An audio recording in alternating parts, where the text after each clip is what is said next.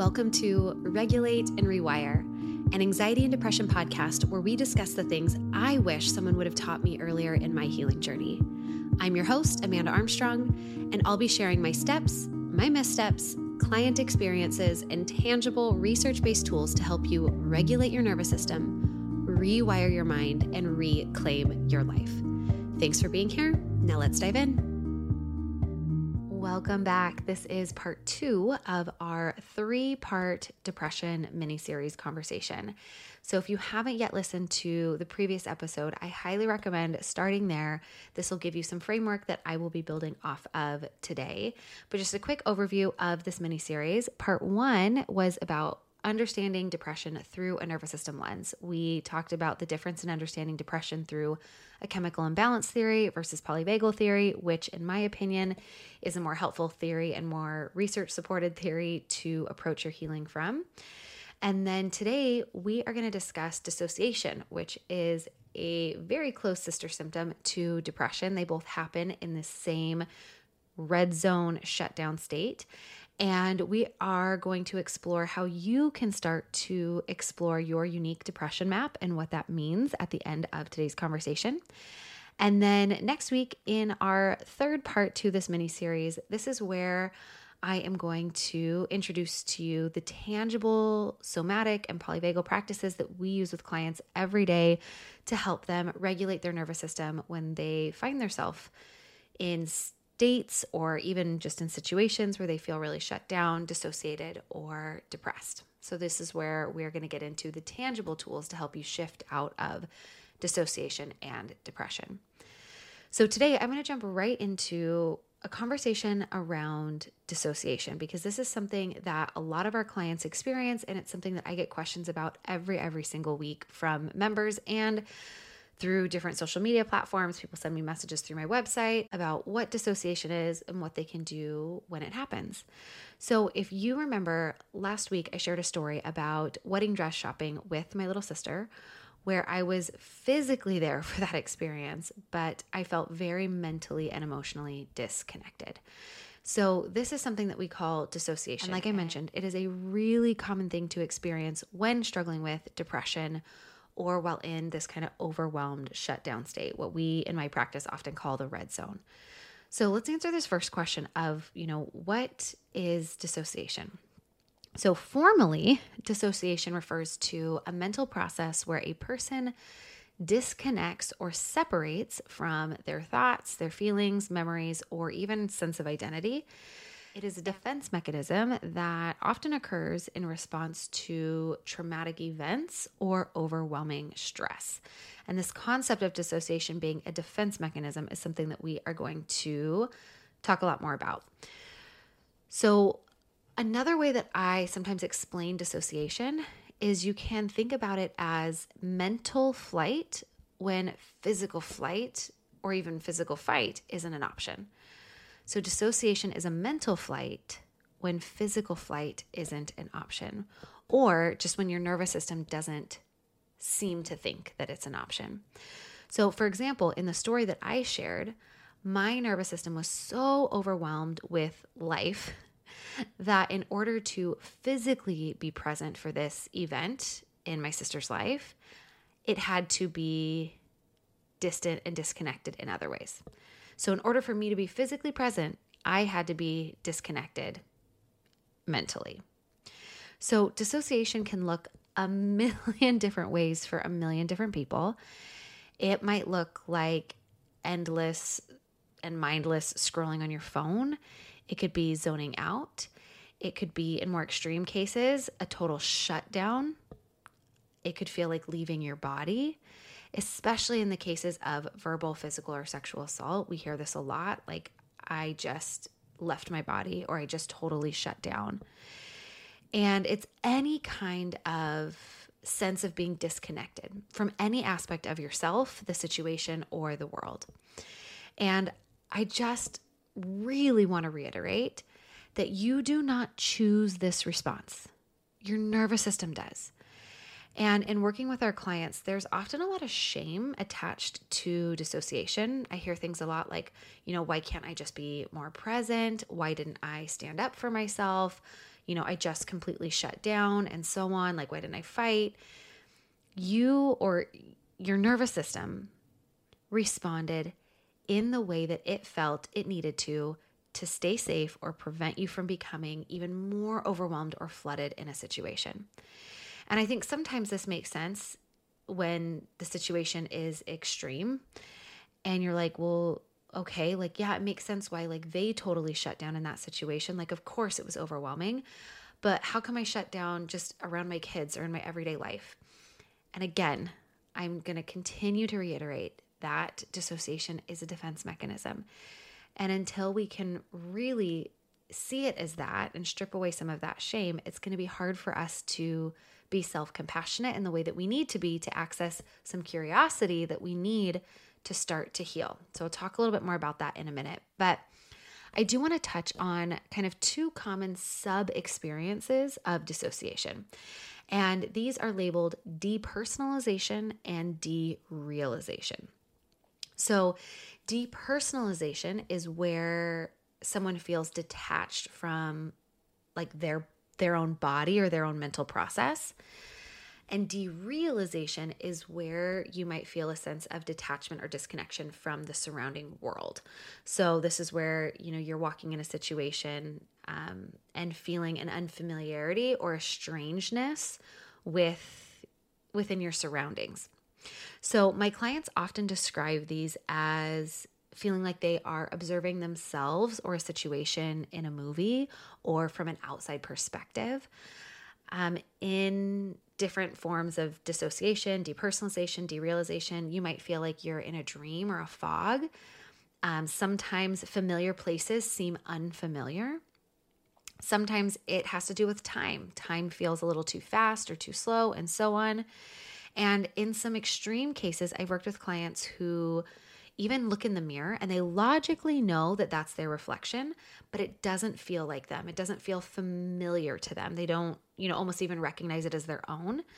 Or another client who um, has experienced this when they're out to dinner and she was sharing how she just found herself kind of like nodding along to a conversation, but felt like she was in a cloud, felt like the voices were kind of distant and muted. And I do want to make a quick distinction in this conversation around dissociation because dissociation is different from delusion. So, a delusion is when you actually believe that something that is real isn't real. Um, it is kind of this fixed belief that is contrary to reality. Let's see, for example, maybe you're looking at your reflection in the mirror and you're adamant that, that, it, that it's not you or you're out to dinner and you actually believe that you're trapped in a cloud viewing the world versus just feeling kind of foggy. So, somebody in a dissociative state feels disconnected or detached from reality, their self, or maybe a personal experience. And these experiences can be really unsettling. And yet, they still remain grounded in reality. So, despite the changes in their perception, they understand that their sense of disconnection is based on a feeling and not reality itself. So, hopefully, that was a helpful distinction, or somebody needed to hear that. But in short, through this nervous system lens, we understand dissociation to be just another adaptive and protective thing that our nervous system might do when being connected feels like too much, when it feels too overwhelming, or when it's unsafe. And I wanted to touch on this in the series because it's another really common thing that happens when we get into that red shutdown state. And many, many people who struggle with depression also experience forms of dissociation. And in part three of this series is where I'm gonna discuss tangible things that you can do to regulate your nervous system when you are feeling shut down, dissociated, or depressed. And because today's conversation is about going even a layer deeper than just reframing and understanding these things, it's really about today's conversation in more ways than one. I want to be a place to hold space for you to personally explore how you experience these things. So I want to invite you if you have the capacity to do so right now, to just take a moment to reflect on what happens when you dissociate. Have you ever or do you ever feel detached from yourself, your mind, a situation in any way? as if maybe you're kind of observing yourself from outside your body or just completely disconnected? In what situations do you tend to dissociate most often? Is it maybe conflict oriented conversations? Maybe it's at home when you finally have a moment where the kids have stopped needing you, you've stopped needing to do a to do list, you know, and so on. So, how do you how do you experience this? What situations cause you to disconnect? Do you experience it as a numbness, an emotional detachment? Is there just distorted time? Maybe you're in a fog. Does it look like mindless scrolling, zoning out? And maybe your immediate answer to all these questions is, you know, I don't know. And so this is just a gentle invitation to maybe start noticing with a little bit more intention what this kind of disconnection looks like in your life. And now, before heading into the final part of today's conversation, where we're going to map out how you uniquely experience this red zone shutdown state of your nervous system, I want to do a quick review of what is happening physiologically in your body when you are in this state and maybe some common ways that this state is experienced before jumping into some exploratory questions for you to determine how you uniquely experience this. So, if you remember, this shutdown state is at the bottom of that nervous system ladder. This is the final option our nervous system has during times where we can't take action, where there is extreme pain or overwhelm, or when we are simply running out of energy. So, we talked about this in part one, where we often enter the shutdown state when something is so intense, so overwhelming that we need to kind of numb. Or when we've been in this activated yellow zone state for so, so, so, so, so, so long, and we're running out of energy. We can only fight or flee for so long. So, when we enter this state, it triggers our body to produce analgesic chemicals. So, these are things that help to numb or alleviate pain. It also triggers our body to conserve energy. So, those are the two priorities physiologically of this state is to kind of numb the pain and conserve energy. So, an example of this in the animal kingdom let's say a lion is chasing a gazelle, and at first, the body's preferred response is usually activation. We see a stressor, we see a threat, we want to fight it off or run from it. Well, this gazelle isn't about to punch a lion. So instinctually, it runs. It runs and runs and runs and runs. It goes into a flight response.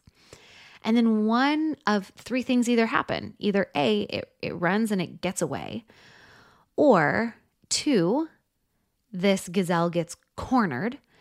So running is no longer an option, or the third is that it runs and runs and runs for so long that it becomes exhausted. So, when those things happen in nature, what you'll watch often is their body suddenly goes lifeless. Not again because they've had a heart attack or because they're actually dead, but because when the fight or flight response fails, the only other option is to shut down and hope that one of two things happen either one, that playing dead or by playing dead, they survive, or that these numbing chemicals in our body that are released do their job. And when this gazelle is attacked, it's less painful and it happens more quickly, and they're disconnected from that horrifying experience. And I know that this sounds grim. But I think understanding the physiology behind our nervous system states can be really, really helpful in learning how to navigate and heal through through this new lens. In fact, just in a coaching call today when doing some nervous system mapping with a client, she was exploring how anxiety felt in her body. And I was doing some invitational questions and she said something like, "I just don't know. Like I get so overwhelmed that I don't know what it feels like in my body. I'm having a hard time connecting to that experience." And there is definitely some level of somatic body based awareness that is just offline when we get into survival mode. But we also started talking about, you know, that numbing agent that happens when we do get to that place where we are getting so overwhelmed. there is a natural disconnecting and a natural numbing that happens as this defense mechanism. And so, when you enter this shutdown state, when you dissociate or feel depressed, whether just in the moment situationally or in these long term states, again, it's not a conscious choice. The gazelle does not make a conscious choice like it's time to give up now as a result of the intensity of the load on that animal's nervous system. That's the state that it drops into. And when we can realize, when we can realize this, realize this, realize this, that we are not choosing dissociation, we are not choosing depression, there is no part of this that is a personal failure at all so much of that shame can dissipate. And that can help us to step into the compassion and the curiosity that's needed to find your way back up that nervous system ladder. So, just quick recap extreme expressions of the shutdown state look like dissociation, numbness, maybe even fainting, right? That's like a physical collapse and disconnection. The goal of this state is to prevent further pain and to conserve energy. And when you get stuck in this shutdown state for a long time, those symptoms look like depression, low motivation, low mood, low energy, feelings of hopelessness or helplessness, maybe apathy, thinking things like, you know, what's the point? There might be dark thoughts. Uh, something that was really common for me was just really feeling overwhelmed by most tasks, kind of any tasks. And so, this is some general ways of experiencing this shutdown state. Now, I want to take the rest of our time today to hold space for you to explore how you uniquely experience this state. And even if you are not someone who would label your symptoms as depression, we all have moments in our days or our lives where we shut down. Whether from overwhelm or grief, there's a sense of helplessness in a specific situation this red zone is something that we all experience to some degree at some point or another. And familiarizing yourself with what that uniquely looks and feels like for you can help you to navigate it better if or when it does show up again. And so, this is meant to be interactive and exploratory as I walk you through what mapping out your depression might look like. And some of you might be asking, like, what does that even mean? Like, mapping mapping out depression. So, in the three part anxiety series that we previously did, we did this in part two of that series, but for anxiety. So, if you listen to that, this may sound familiar, but today we're going to focus on mapping out again that red zone state where depression lives. So, just like an actual map helps you to determine where you are to help you set course for where you want to go appropriately, mapping out your nervous system does a similar thing. It helps you to familiarize yourself with this state so that you can catch it earlier and hopefully intervene sooner. Because it's one thing to understand all of this conceptually, it's another thing entirely to make what you've been learning about depression personal. So, this next part, I'm going to walk you through exploring what it feels like for you, you, you, you to uniquely be in this shutdown state. And what I hope you get out of this is two main things. One, like I just mentioned, becoming more familiar with where you are on that nervous system ladder, becoming more familiar with the symptoms of how you experience this red zone state can help you catch it and reverse that spiral of depression sooner. And also because, as you'll learn in part three of this series, different tools work depending on the different level of shutdown that you're experiencing. And also, there's no universal way to regulate your nervous system. Different things work for different people. And so, you will need to have this body based awareness to know if a particular tool is supportive for you or not and helping you shift out of this kind of immobilized and shut down state. So, Let's jump right in. How to map your nervous system, the dorsal vagal shutdown, aka your red zone edition. So, what we're going to do here is to look at, get curious about, and identify four different categories of experience when you are in this shutdown state. What are the sensations emotions, thoughts, and behaviors that occur for you in this red zone. So, on a piece of paper, write down at the top either the word depression or shutdown, whichever word resonates the most for you. You could even put red zone at the top. And then you're going to create four columns and you're going to title these sensations. Column number two, emotions. Number three, thoughts. And column number four, behaviors. And actually, I will create and attach a worksheet in the show notes that you can use for this instead. So if you don't want to write this out on a piece of paper, I'll create a worksheet that you can just print and use. And within each one of these categories, you are going to explore how this shows up and looks for you. So, for example, in that first category, what are the sensations that you experience when you're in this shutdown state? How do you know that you're depressed or disconnected? So, just taking a moment to maybe even mentally answer that question. Some common sensations, some common things in the body. First, the word we've used a lot today is like numb. So, how do you know sensationally that you're in the red zone? Are you fatigued? Is there a loss of appetite? Do you feel heavy in your body? low energy, low mood, foggy. Maybe you have some slow, shallow breathing. Maybe there's a sensation of not being in your body. And there's definitely a spectrum of this, right? There's a little bit overwhelmed, and then there's totally overwhelmed. There's a little bit disconnected and totally disconnected.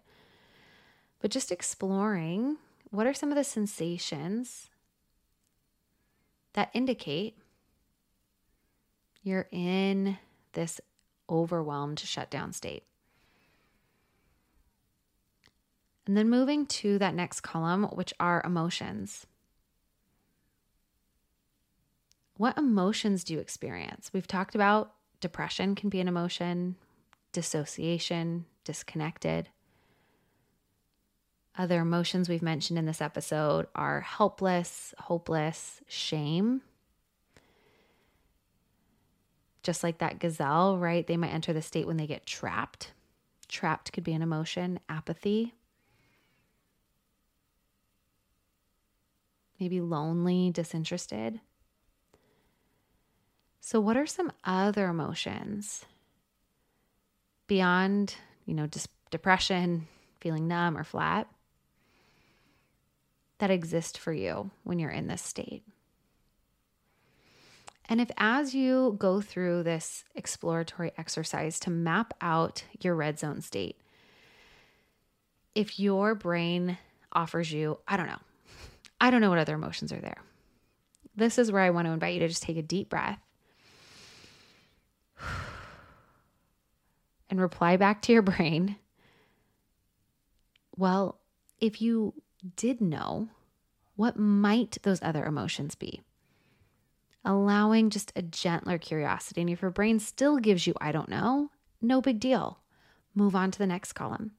For many of you who've been really disconnected from your body for a long time, you might not be able to come up with either emotions or sensations. Maybe it's easier for you to come up with thoughts. What kind of thoughts do you think in this state? What kind of stories do you tell yourself?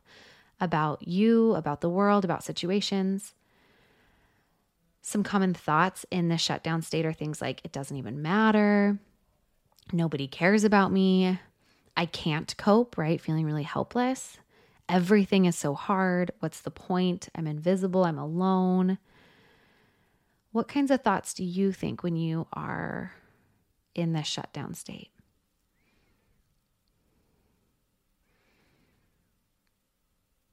And then that last category to explore are behaviors. What are the things that you do or don't do when in the shutdown state? Maybe you withdraw, you isolate, you have a flat tone or facial expression. Actually, as you start to explore that, I'll share one more story. I was a college track athlete, and I distinctly remember one of my roommates was on my track team as well. I had injured my knee, so I had been out of practice for maybe two weeks at this point, and I was feeling really low. I was in conflict with another one of my roommates. I was super overwhelmed with my class load. I wasn't able to exercise, which was a major coping mechanism for me. I, I wasn't able to spend that time with my team because I was rehabbing my knee.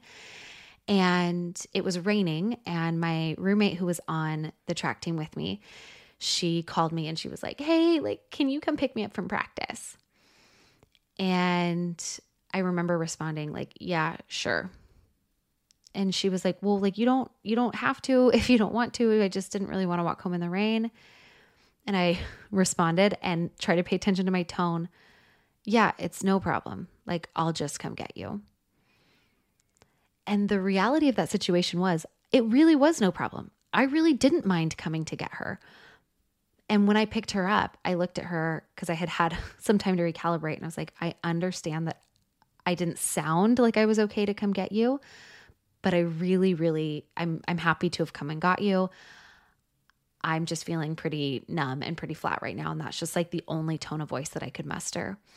And so we really do often get kind of this like flat tone of facial expression. That was kind of one of two very clear depressive seasons of my life. And so just taking some time to explore these four categories. Because when you have some familiarity around how you experience this nervous system state, again, you're able to catch yourself slipping into the state a little bit earlier. So hopefully you can intervene sooner and move yourself up that nervous system ladder. And sometimes you're going to be able to catch the thoughts earlier. Maybe it's the sensations or emotions or behaviors that can just kind of like raise that red flag that say, hey, we're heading into or we are in this shutdown state. And as you build out your toolbox of polyvagal practices, somatic practices, even mindset practices that help you to reverse the spiral of depression, that is how we heal depression through a nervous system lens is first through kind of this education of what that means, then through this personal awareness of how you uniquely experience this, and then it's building out this unique and personalized toolkit these tools that you can go to to help communicate safety and capacity and capability to your nervous system in those moments. And I want to remind you that this exploration, this mapping is never a one and done. I want to invite you to spend the next week or so paying attention to and adding things as you notice them. And this mapping will shift and change throughout different seasons of your healing as well. So that's it for today. You are not trying to change anything right now. It is just about sitting with and exploring kind of why and how this all shows up for you. This is the start of befriending your nervous system. Can you spend time to familiarize yourself enough with these earlier signs of dysregulation? Can you come into conversation with these messages from your body? This is the first step to eventually learning how to turn inwards and towards your nervous system to regulate. And this is something that we spend a lot of time doing actively. We're in this exploration with our clients. It is foundational to nervous system regulation. And so, if this is something that you're having a hard time doing on your own, I invite you to seek out support, whether through our programs or anybody else out there who is a polyvagal and trauma informed practitioner. Now, to quickly sum this up, your three tangible takeaways from today's conversation are one, this understanding of dissociation as a defense mechanism and not a defect.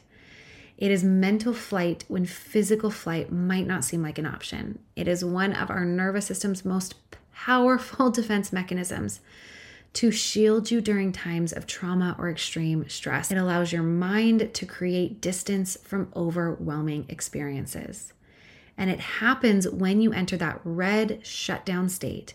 And it goes hand in hand with various protective physiological things that happen to tangible takeaway number two, which is achieve this goal of minimizing further pain and conserving energy. And so when we think of dissociation or depression, the shutdown state, these are the two goals that our nervous system has in mind that we want to minimize further pain, whether this is further physical pain, emotional pain, things like rejection, right? Any kind of further pain and or to conserve energy because we have been going and going and going and going and going for far too long. Intangible takeaway number 3 is this personal exploration, this mapping of this nervous system state. Understanding that when you can become familiar with how you uniquely experience these various nervous system states, today specifically talking about the shutdown state, you can catch yourself entering these states quicker. Intervene with the appropriate tools that you know meet the unique needs of your nervous system to reverse the spiral of depression more effectively and more efficiently so that you can get back to living a life that feels better and where it feels safer for you to be more connected to yourself and the world around you. Again, just sending you so much hope in healing. I thoroughly believe that there is life, a beautiful life, on the other side of anxiety and depression. And understanding and approaching healing through this nervous system lens has absolutely made that possible for myself and hundreds of our clients. Thank you for being here for some of these tougher conversations. And I really look forward to diving into part three of this series where I get to share with you what I know most of you are at the edge of your seats for what are those tangible tools? What is the how in shifting out of this nervous system state? So stay tuned, and I will see you in that next episode. Thanks for listening to another episode of the Regulate and Rewire podcast. If you enjoyed what you heard today, please subscribe and leave a five star review to help us get these powerful tools out to even more people who need them.